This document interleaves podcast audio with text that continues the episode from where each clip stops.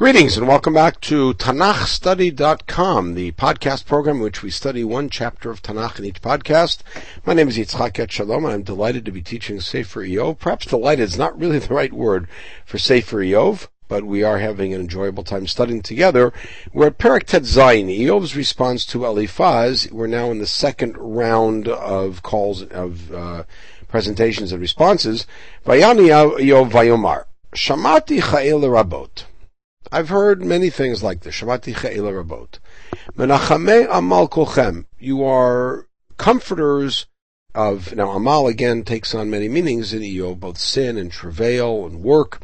Uh, essentially here it's uh, of, of sin. You are sinning in your consolation, and that is his constant uh, diatribe against them, and that will come out again at the end of this, uh, at the end of this paragraph.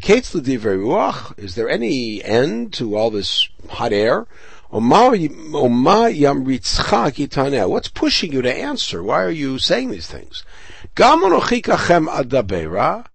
Oh, I'm also going to speak. And now he, he says to them, if you were in my place, literally if your person was in place of my person, if our stations were reversed, achbira alechem milim. Achbira seems to mean I would, I would be, I would make pretty, I would make beautiful words to you.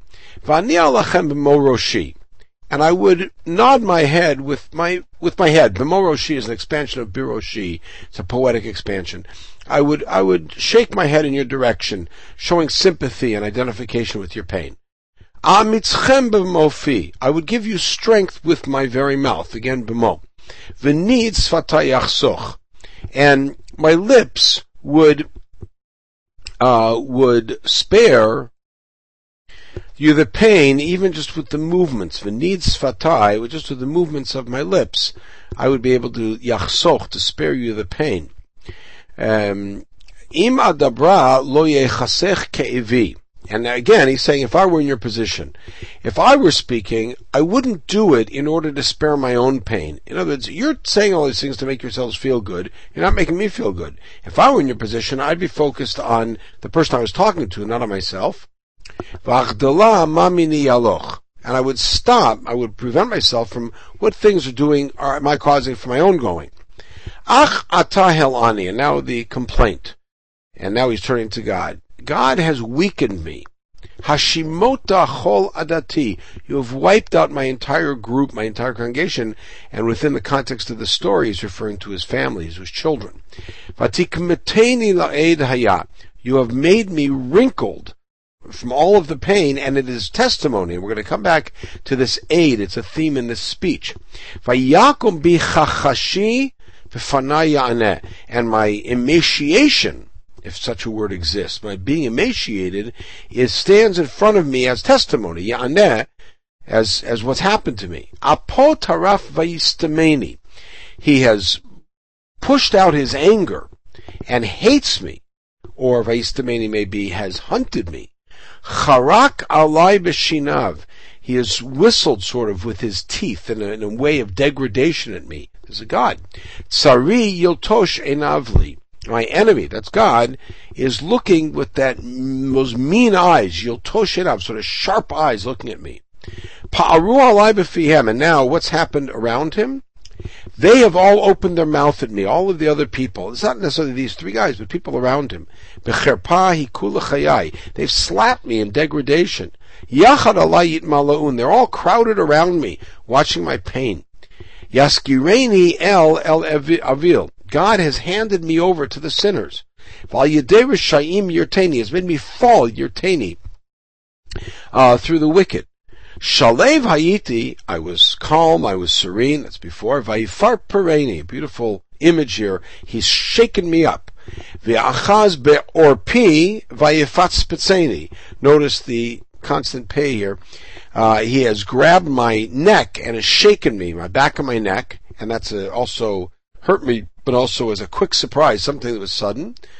lo lematara, and has set me up as a as a target for him, as if to say he's hurt me, but he's kept me up as a target. Now this line stands out as one of the few lines in the entire dialogue that seems to connect very directly to the story that we had back in Perek Aleph and Bet, in which God says to the Satan, you can hurt him, but you can't kill him, which could be interpreted as, keep him around so I can keep punching at him. That's of course not how it plays in Perek Bet. But Again, the old question that we're dealing with was, is this a real story? In which case, are they aware of what's going on in Shamayim? And is Iyov aware and that's why he's presenting it this way? Or is the in the narrative in Perek Aleph and Bet built around lines in the dialogue, and here's where we get the, this idea of you may hurt him but not kill him, and keep him that way? Unclear. Yasobu alai rabav yifalach kilyotai v'lo Many circle around me, they cut me open without compassion. Yishpoch la'aretz merati, and my bile spills out on the ground. Again, he's describing his own pain. And now he moves to a different image. There, the images of his body being torn apart, which hasn't happened yet. Yifritzeini feretz al pnei faretz. He, now he has the image of a wall, a fortressed wall, and he says God has burst through uh, made a breach in the wall, one breach over another, so that the breaches are now touching. There's a big hole in the wall. Yarutz Aleki He's running over me like some sort of a hero who has conquered me, so proud of conquering me, little me. Sak tafarte ale gildi. I have knitted sackcloth for my skin, to put over my skin. Uh, sign of mourning. Ve'olalti ve'afar karni. And I have pushed my horn, my power into the dirt, a sign of mourning, a sign of loss. Panai chomar maru mini vechi, my face has become red. Chomar, chemar is clay, my face has become the color of clay from weeping. V'al afapait. This sounds like Yirmiyahu or Echa, and, uh, and darkness is over my eyes.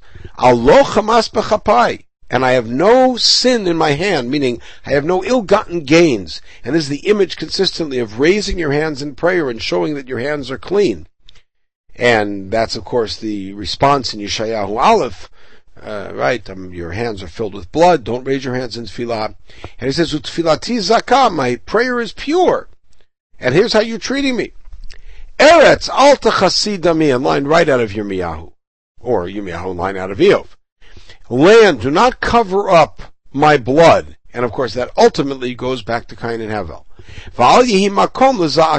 May there be no place for my cry. What that means is, my blood should not be covered up by the earth, and my cry should have nowhere to hide. It should be out there as a claim against God, as an accusation against God.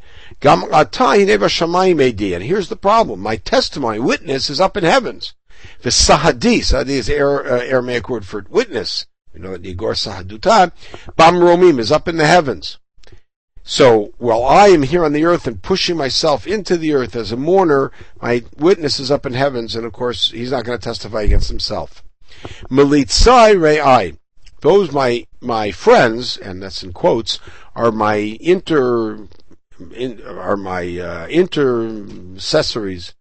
Eloha dalfa ini but I'm crying to God. My ear, my tears are, are coming out of my eyes towards God. And